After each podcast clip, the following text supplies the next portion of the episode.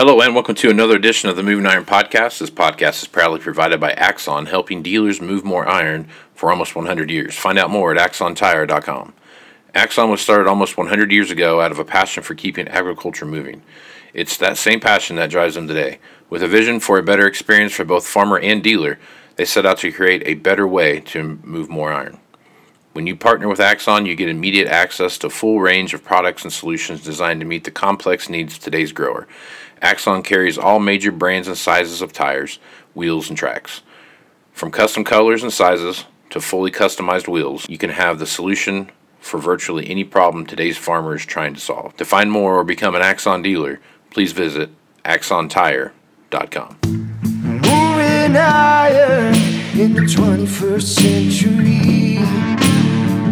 Hardworking people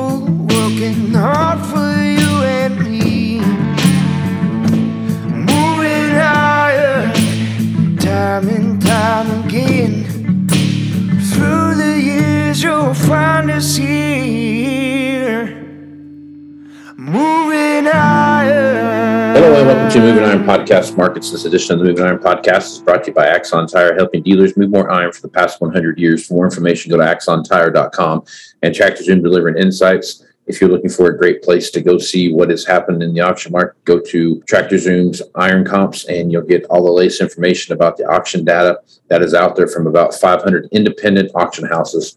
So uh, make sure you check that out. And if you like what you see, use Moving Iron at checkout and you get yourself a nice little discount. Uh, Chip Nellinger is with me today, and Chip is with Blue Reef Agri Marketing out of Morton, Illinois. And this is uh, our uh, second time this week to have this discussion. And Chip is nice enough to come on and, and do this. Well, Chip, we had the uh, WASDE report come out today, and a lot of uh, I wasn't expecting this. I guess let's put it that way. I mean, typically this time of the year you don't see this kind of stuff come out, but the uh, USDA is is is really showing kind of where they're at as far as carry out and those kind of things go. And I guess so. What's your reaction to the overall report here, Chip? Yeah, it was a little bit of a shock, uh, quite honestly, um, that they went down in yields. There was a lot of fear going into this report uh, that they're going to go up in yields and, um, you know, just kind of typical grind lower into harvest. And uh, we got some surprises. I guess the, uh, one of the biggest surprises is corn yields 174.6. Uh, that was uh, 4.9 bushels below last month. So 4.9 bushel cut in corn yields. Uh, eight tenths of a bushel cut in bean yields down to 50. Uh, so um, they did tweak the demand a little bit. The carryout was cut, uh, actually left unchanged for new crop beans. They're massaging the numbers a little bit to, they're so tight. I mean, essentially, we're at the tightest stocks to use ratio um, in history on beans. So they're not going to go under 155 no matter what. Right. Um, corn uh, carry out 1.242. That was down 190 million, but uh, you know they also cut 190 million out of demand under the assumption that prices are going higher. They raised corn, uh, the average uh, farm price by 15 cents a bushel to 575. That's a cash price, and so uh, exploded higher immediately after that report. We didn't close very well. Uh, we still closed higher, but we closed corn, uh, what, somewhere around 571 and a half. That uh, the high of the day was 594 and a quarter. So, uh, you know, about 23 off the highs. Beans were also about, uh, I don't know, 27, 8 off the highs, uh, barely higher on the day. Um, wheat was maybe the bright spot here. And they had a big cut, surprising cut in the world wheat carryout. Uh, they came in at uh, 279.06. That was a, a big, big cut, about a 12 million ton cut, but it was actually about 1.1 million metric tons below the lowest estimate. And so wheat exploded higher. They cut the um, the Russian wheat crop. They, you know, are increasing demand. So that really is long term friendly to corn. We we had talked about this, Casey, in you know the past couple of podcasts we did on the grain side of Yeah. you know this wheat situation has changed, uh, the feed grain situation has tightened up, and uh, so it's it's likely they've got some more to cut on this thing from a world perspective in future reports, both from the Brazil corn standpoint. They did come down. Uh, they got kind of closer to the to the game here they came down uh, what I think uh, five or six million tons, uh, but they're still three or four million tons above some of the private estimates already in Brazil, and they likely have some uh, cutting to do on the Russian wheat crop before it's said and done. So, net net, world grain feed grain stocks are shrinking. Uh, they did, and this is a head scratcher. I haven't looked into this a little bit. They did up the the world bean carry out a little bit, and I don't. Uh, that surprises me a little bit. I don't know what the that's about, and I, I haven't had time since this came out a couple hours ago to to really dig into that. So that's another reason why the bean market is, you know, kind of lagging what corn and wheat did today, and might continue to do so. But bottom line here, if you're an end user and you are hoping for lower prices into harvest to, you know, buy stuff cheaper, uh, this threw a little bit uh, of cold water on your face. From a producer standpoint, uh, it probably opened the door up that we've got some uh, better things, you know, ahead of us on into winter, particularly when uh, harvest gets gets wrapped up and uh, everything gets tucked away into storage. And so, pretty bullish, you know, net net here, especially the corn and the wheat side, uh, uh, uh, bullish on on beans, maybe not quite as bullish as as corn and wheat, and uh, and we'll see. The battle's still going to rage now until the September report in a month because this wasn't objective field data, and so that's kind of the argument here, right? Well, these are the lowest yields you're going to see. There's been some rains around. Um, yields are going to go back up once they get in the field.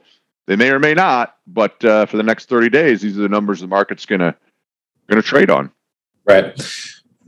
Yeah, there's a lot of a lot of stuff here that that shows uh, what's out there. This is the first time I've seen a report where you know private estimates and and uh, the USDA are, are fairly close to each other. Right there, with the USDA saying that that one point uh, 174.6 uh, bushels per acre as the average yield. Um, that that number there, I've just I don't know, last week I saw one that was 176 and I've, I've seen some 175. So for them to be under that, those private estimates kind of shows you a little bit. But back to your point, you know, a lot of people are going to say, well, when they start going down the I-80 corridor, we'll, we'll go back and talk about this again. So talk to a lot of folks, depending on where you're at, you've gotten plenty of rain or you haven't gotten enough. So it's going to be, a, it's like a hard line right in the middle of, of the, the Eastern and Western um, uh, corn belt there. So I guess customers you've been talking to, Chip, what's some of the feedback you're getting? What you're as far as what you're seeing out right now, as far as crop goes? Yeah, that's exactly it. I mean, that's I mean, you hit the nail on the head. Mississippi River kind of is the cutoff, and uh, and the and the USDA reflected that. Quite honestly, let me get some of these uh, state by states pulled up. You know that they they, uh, they they increased the Eastern Corn Belt. You know they got Illinois at a two fourteen. That's twenty two bushels above last year. Uh, they've got Indiana seven bushels above uh, last year. You know, Ohio 22 bushels above last year. Pennsylvania 26 bushels. But then you look at the Western Corn Belt. Um, you know, only five bushels above a year ago in Nebraska, and then uh, South Dakota 29 bushels below. Wisconsin seven bushels below. Uh, North Dakota 33 bushels below. So, you know, that is a pretty distinct you know, cutoff. Uh, it's feast or famine this year, and that's going to be. Unfortunately, I think you're going to continue to debate that all the way to the January crop report. But the USDA seems like they've kind of zeroed that in. Now you can argue, me, you know, some people are saying Illinois is low. They're going to go higher in Illinois. They're going to go higher in Iowa. They may or may not, but I, I think point being, uh, even if they go up two or three bushels, it's not a game changer. Uh, you know, Pro Farmer uh, starts next week. So we'll start seeing some data from uh, from Pro Farmer on their crop tour as they move across, um, you know, their routes and and check fields. But even if this uh, market goes, uh, if this uh, yield goes up just a couple, two, three bushels, it still would be the biggest crop we've ever raised. So I'm not confident they're going to go up, but the argument's going to be that they're going to raise that a little bit. Even if they do, the the world carryout of corn and wheat is much tighter than it has been the last three or four years. It's been on a pretty steep downtrend. Right. And, uh, you know, even with a record crop, we've got tighter stocks net net in the world because of that drought in Brazil. And I'm not sure we fully have that factored in yet. That still is going to be uh, something that uh, we have to contend with here is what's the ultimate size of the Brazil corn crop and just how much are they going to export because they they hurt their their uh, their sugar crop here recently too with some of these freezes that they've had and and uh, just how much corn they're going to export in my mind is really a big question mark right now and and every bushel they don't export on the world market that they normally would is a bushel that we could potentially see, uh, you know, one for one correlation right to the bottom line with increased exports out of the United States. Yep, especially what that's a good point you made there, especially in, in Brazil where so much of their economy is driven off of sugarcane ethanol uh, for fuel. You know, they're going to have to start looking at maybe some corn ethanol to kind of replace some of those stocks. That's a great point that you made there. And there's talk they've already imported some Argentine corn, uh, you know, a month or so ago. So you could argue, okay, yeah, that was right ahead of their main corn harvest. They're going to supplement, uh, but you know, the fact that they're importing corn from Argentina, I, you know, I, I wouldn't be uh, real hopeful right now that they're going to have a bunch of corn uh, available to export on the world market. And you know, the the bottom line in here is, um, you know, if if you threw the dart right now, or how the read the tea leaves from this, it's definitely um, you know puts the uh, the fear into the end user side rather than the producer side, right? This isn't going to entice producers to sell a bunch, um, and it's going to maybe put a little more fear in the end users, like, uh oh, I you know we might have a problem brewing here.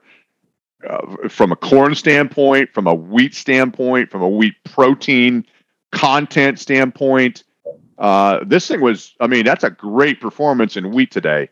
You know, 25, 26 higher into new contract highs um, for the Kansas City contract. Right. And uh, they're, you know, it's probably an evolving thing, right? They're probably not going to go back up on world carryout. They probably only have further to tweak that lower. And, uh, you know, we're that that alone, the, the, the wheat side of the equation alone is going to help spill over and support corn. So, uh, you know, I think from an end user standpoint, any breaks that they see, they're going to be uh, much more aggressive maybe than they would have prior to this report coming out. Right. Yeah, it's uh, it is definitely a uh, a very bullish report from that perspective, and and uh, we've talked about it here. You know, kind of looking at this at this fall time frame going into your your typical harvest lows when when you know harvest is going on. It might just be like last year where we see runs up, uh, just like we did uh, last year in in the fall harvest there. So, like to your point, if you're an end user looking to, to buy some feed, need to pay attention to those breaks and have that plan in place. So, if folks want to talk to you about that, uh, Chip, what's the best way to get a hold of you and talk about that plan moving forward? Yeah, best way is just give us a call 309-550-7213. We'd love to chat with you whether you're the, you know, the the feed side of that equation or the producer side of that equation. Um, you know, we uh we we do plans and help people on both sides of the aisle. And to your point, Casey, I mean that's a good point. Last year, different situation. That was the wind, uh, you know, storm, uh, you know, through Iowa and parts of Illinois. But the August crop report marked the harvest low right. last year, and um, you know we'll we'll see. That wouldn't shock me if it doesn't this year. Uh, the the thing about it is, you know, you can hold your breath to September thinking the yields are going higher, but if they come out in September, get into the fields, and they don't go much higher, then we've got some real potential fireworks uh, on that September report. Exactly. Yeah. So pretty volatile next couple of months here, going through uh, September and into October, and then uh, finishing up in the, the northwestern part of the Corn Belt in uh, November. So we'll, these next three months are going to be some very volatile, volatile times in the marketplace. And like you said, man, you got to have that plan in place and what you're going to do and what does that look like. So get that phone number one more time, Chip. Yep, 309 550 7213. Uh, that's our main office number. It rings over to all our cell phones if uh, we happen to be out of the office. Uh, so don't hesitate to call us. We'd love to chat with you. Right on. Well, I'm Casey Seymour with Moving Iron Podcast. Make sure you check me out on Facebook, Twitter, and Instagram. That's where you're going to find the latest editions of the Moving Iron Podcast, as well as any blogs I post out there. Go to movingironllc.com for the latest information uh, about the Moving Iron Podcast and, and the whole entire library as well as all the blog posts I have out there as well. Moving Iron Summit is officially sold out. So if you were planning on coming to that, um, hit me up uh, at Moving Iron Podcast, movingironpodcast.com, and I'll see if I can, if anything changes along the way there. But do feel free to send me a podcast or a podcast, send me an email, and I'll get back to you as soon as I can. So with that, I'm Casey Seymour Chip Nellinger. Let's move some iron, folks. Out. You want to have a meaningful competitive advantage to help sell more equipment. Whether you represent the sales, parts, or management department of an implement dealership, there's a surprising amount of complexity when it comes to tire, wheel, and track technology. Let Axon worry about that so you can get back to supporting your customers. Axon has leveraged years of experience to create a streamlined process that gives you a proven path to help today's grower and sell more equipment. The roots of their organization go back almost 100 years to the invention of the rubber tractor tire. Supporting agriculture is the number one driver of Axon from product development through sales and service. To find more or become an Axon dealer, head over to axontire.com. Moving in the 21st century.